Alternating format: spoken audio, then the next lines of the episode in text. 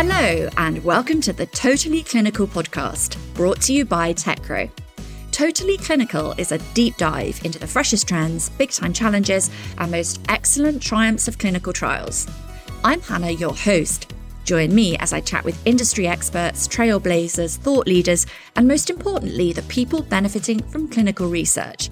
So tune in, settle back, and don't touch that dial. It's time to get totally clinical.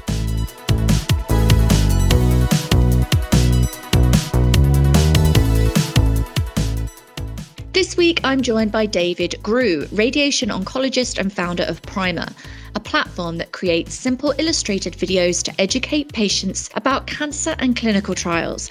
David explains how video content can be leveraged to scale clinical trials, reducing patient suffering through improved patient engagement. David also discusses how video content can reduce physician burnout, supporting better physician and patient relations. David, welcome. Now let's start at the beginning. Could you explain more about your medical background and involvement in clinical trials? I'm a radiation oncologist and I, I do practice in Hartford, Connecticut at a Yale affiliate cancer center. Um, but I, I really started my journey with patient education back during med school because I was kind of doing a high a side hustle teaching undergraduates who were preparing to take the MCAT entrance exam for medical school.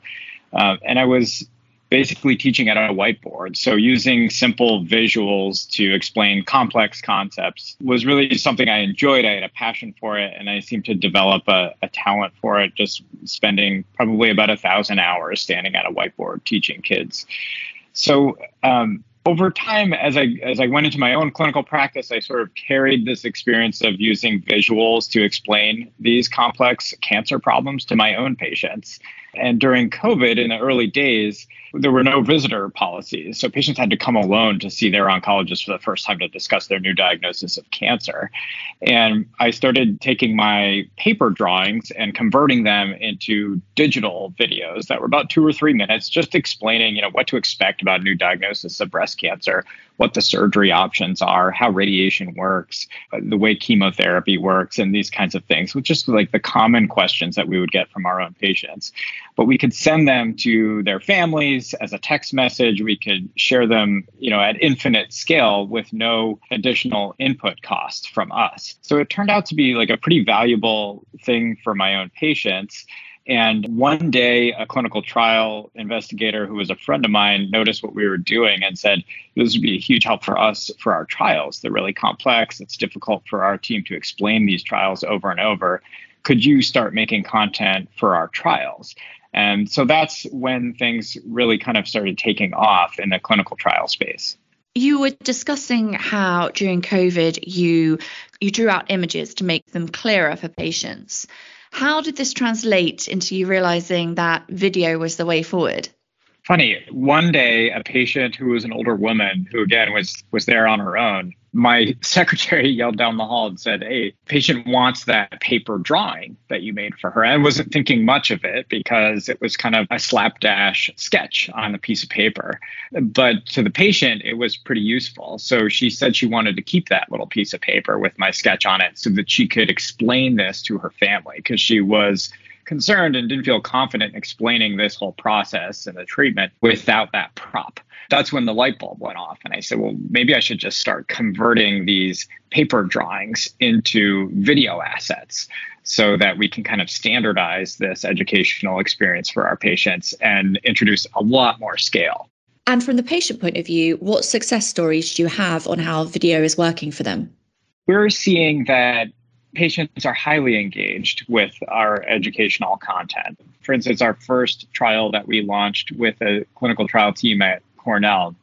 In the first month that we made the video available, there was 16 hours worth of patient view time. And it's not a big trial, it's a single site study looking at a fairly unique question relating to MRI guided radiation therapy. So what can we learn from that? I mean, that that tells us that patients aren't just watching it once; they're either watching it multiple times themselves, or they're sharing it with their family members, which makes total sense. Oftentimes, patients who are considering a trial are not making that decision in a vacuum; they're discussing it with their their care team or their kids, their spouses, their siblings, their best friends. So naturally, in those conversations, the question comes up well how does the trial work? And what we create for the PIs the sponsors the sites that we work with is a highly shareable digital asset that patients can share themselves. They can simply forward it as a text or or an email to the rest of the people on their care team. So it just seems to be something that caught on very quickly and is definitely harnessing engagement at the patient level anecdotally, we know that there was a patient who was living in Florida and had somehow caught wind of the content that we had created and was willing to actually fly to New York to the site there to enroll on the study. So I think what video content can do, whether it's the long form we're doing in two to three minutes or the shortest form as GIFs, and and really blasting it on social media channels, is it's just amplifying awareness because content scales infinitely, you just never know whose eyeballs are going to see that content and who's going to engage with it and eventually lead back to the trial enrollment page. And I continue to be surprised by anecdotal stories like that because when you're using social channels, the network is so wide, we need to start thinking very differently about how we're going to recruit to trials. And I think video is insanely powerful engine to amplify awareness, engagement, and recruitment for trials. The pressures put on physicians in their daily lives can be really intense and lead to burnout. How can video help with this? I was just reading an article today saying that in the US, physician burnout is reaching record highs. I think 65 to 70% of practicing physicians are reporting symptoms of burnout. So, if we look specifically at the clinical trial enrollment case, why would physicians burn out? Well, if patients who are trial eligible are coming to discuss a trial with a provider, the provider needs to go over the entire standard of care, just like any community physician would.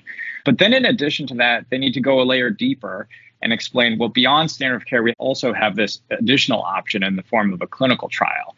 So that's a lot more of their time. It's hard to do that over and over when you're already double or triple booked in your clinic. And so you have two options. You can either take the time you know that patient needs to explain the trial and just your clinic just starts getting pushed back further and further and that means you don't have time during the day to do your charting and dictating notes and things like that. And suddenly now you're not there till five you're there till eight you're not seeing your family and you can kind of see how the frame shift in your day the hours of your day accumulates over time. And that's a lot of time under tension for physicians and that leads to burnout what we're seeing is that we're kind of preloading the educational piece with Primer. We're making it so that trial eligible patients are getting access to basic information about the trial before they meet with the provider. And that way, when they're having the in person encounter, if it's a quick no, that's fine. At least the provider doesn't need to waste time going over the entire trial information with them. They can just stick with the standard of care operation. That streamlines their clinic. However, if the patient's already interested in the trial. Now, what we're doing is we're actually serving these providers with motivated and engaged patients who are aware of the trial, understand it, and are interested in enrolling. You're kind of being much smarter about the way that the workflow is of serving the providers with with engaged patients who are interested in trials, if that makes sense. Do you have any examples of how education via video has helped bridge the gap for patients? I do. So I have a patient who has prostate cancer, and he is the caretaker for his elderly wife who has Alzheimer's, and she really needs 24 hour care. Before we met, he needed some good educational content around what the prostate cancer options are in terms of radiation. And they vary greatly, ranging from like five days of radiation up to nine weeks of radiation.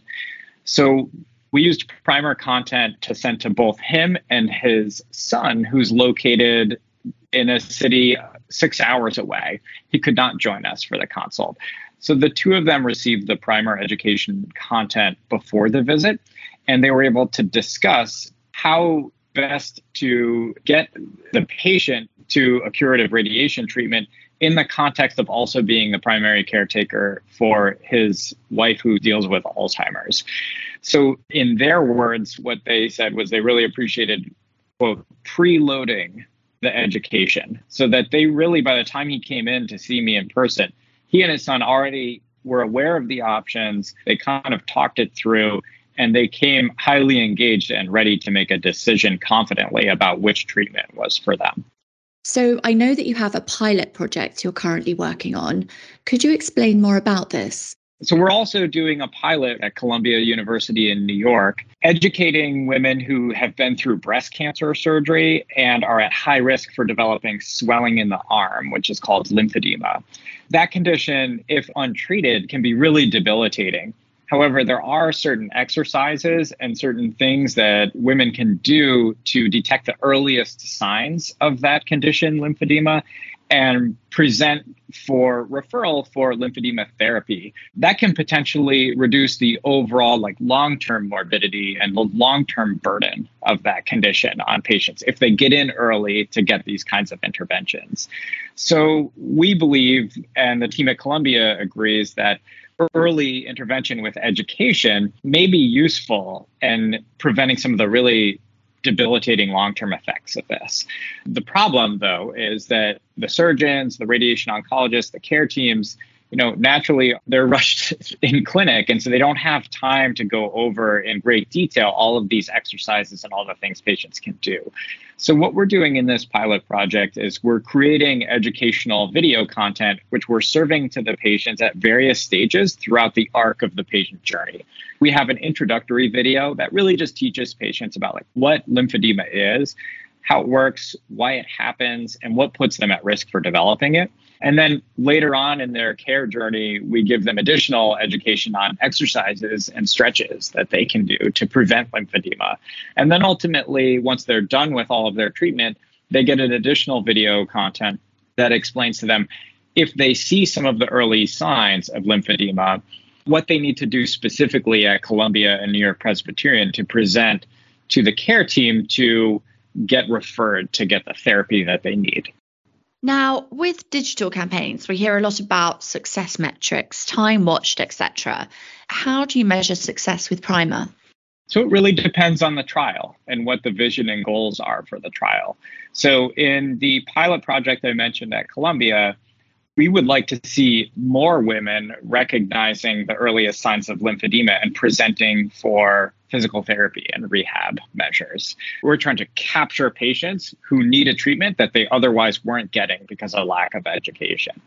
On a different trial, say like a decentralized trial, one of the challenges there is maintaining patient engagement throughout the entire trial it'd be a terrible waste of all of the participants' time, the sponsors' money to go through an entire trial and have the majority of patients get lost to follow up, degrading the quality of the data that we can harvest from the trial in the end because we can't keep them engaged throughout the entire arc of the trial.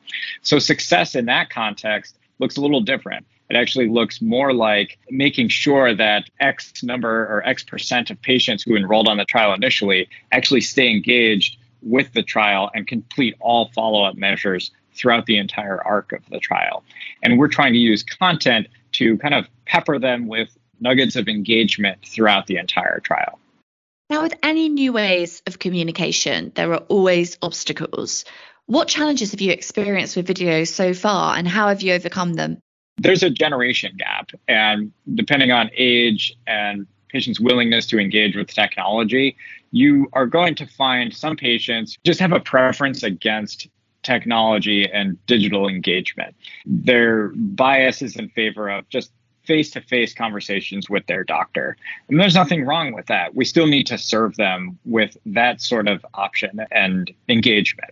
This solution with video is probably not going to penetrate that group of patients in an effective way a very successfully run trial is going to have sort of a tapestry of strategies where you're layering in multiple multiple layers of education and engagement. Some of it is in person, some of it may continue to be paper, although I think that's kind of going by the wayside. But certainly, I think there's a good role for video and digital education. I think another challenge is we have the content, we have analytics suggesting it's highly engaging. Question is how to serve it to them and when to serve it to them. So that's something we really need to test. Is it best before that first visit? Is it best on their way out to the parking lot after they've completed the first visit? And then at what time points throughout the arc of the trial is it most engaging to serve patients and participants with content later on? So we're looking for partners at DCT platforms, sponsors that do clinical trials at scale, innovative PIs who are willing to partner with us to test these various things so that we can really maximally leverage this form of education to complete more trials. The whole name of the game here is to accelerate innovation. One of the things that can frustrate and slow down innovation is incomplete trials, slow accrual, and loss to follow up. So we're trying to help PIs, sponsors, and sites move the needle on that by delivering better engagement with education. And finally, what's next for Primer in terms of initiatives and goals?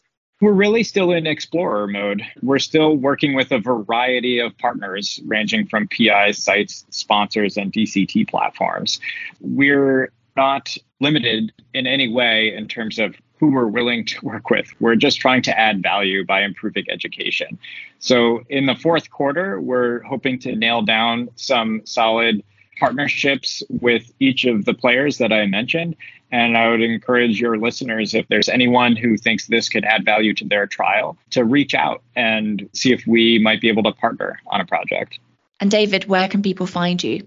I'm very active on LinkedIn and I encourage people to just go ahead and DM me there. But you can also email me and it's it's just my name, David Grew, G R E W, at primermed.com. And primer is P R I M R M E D.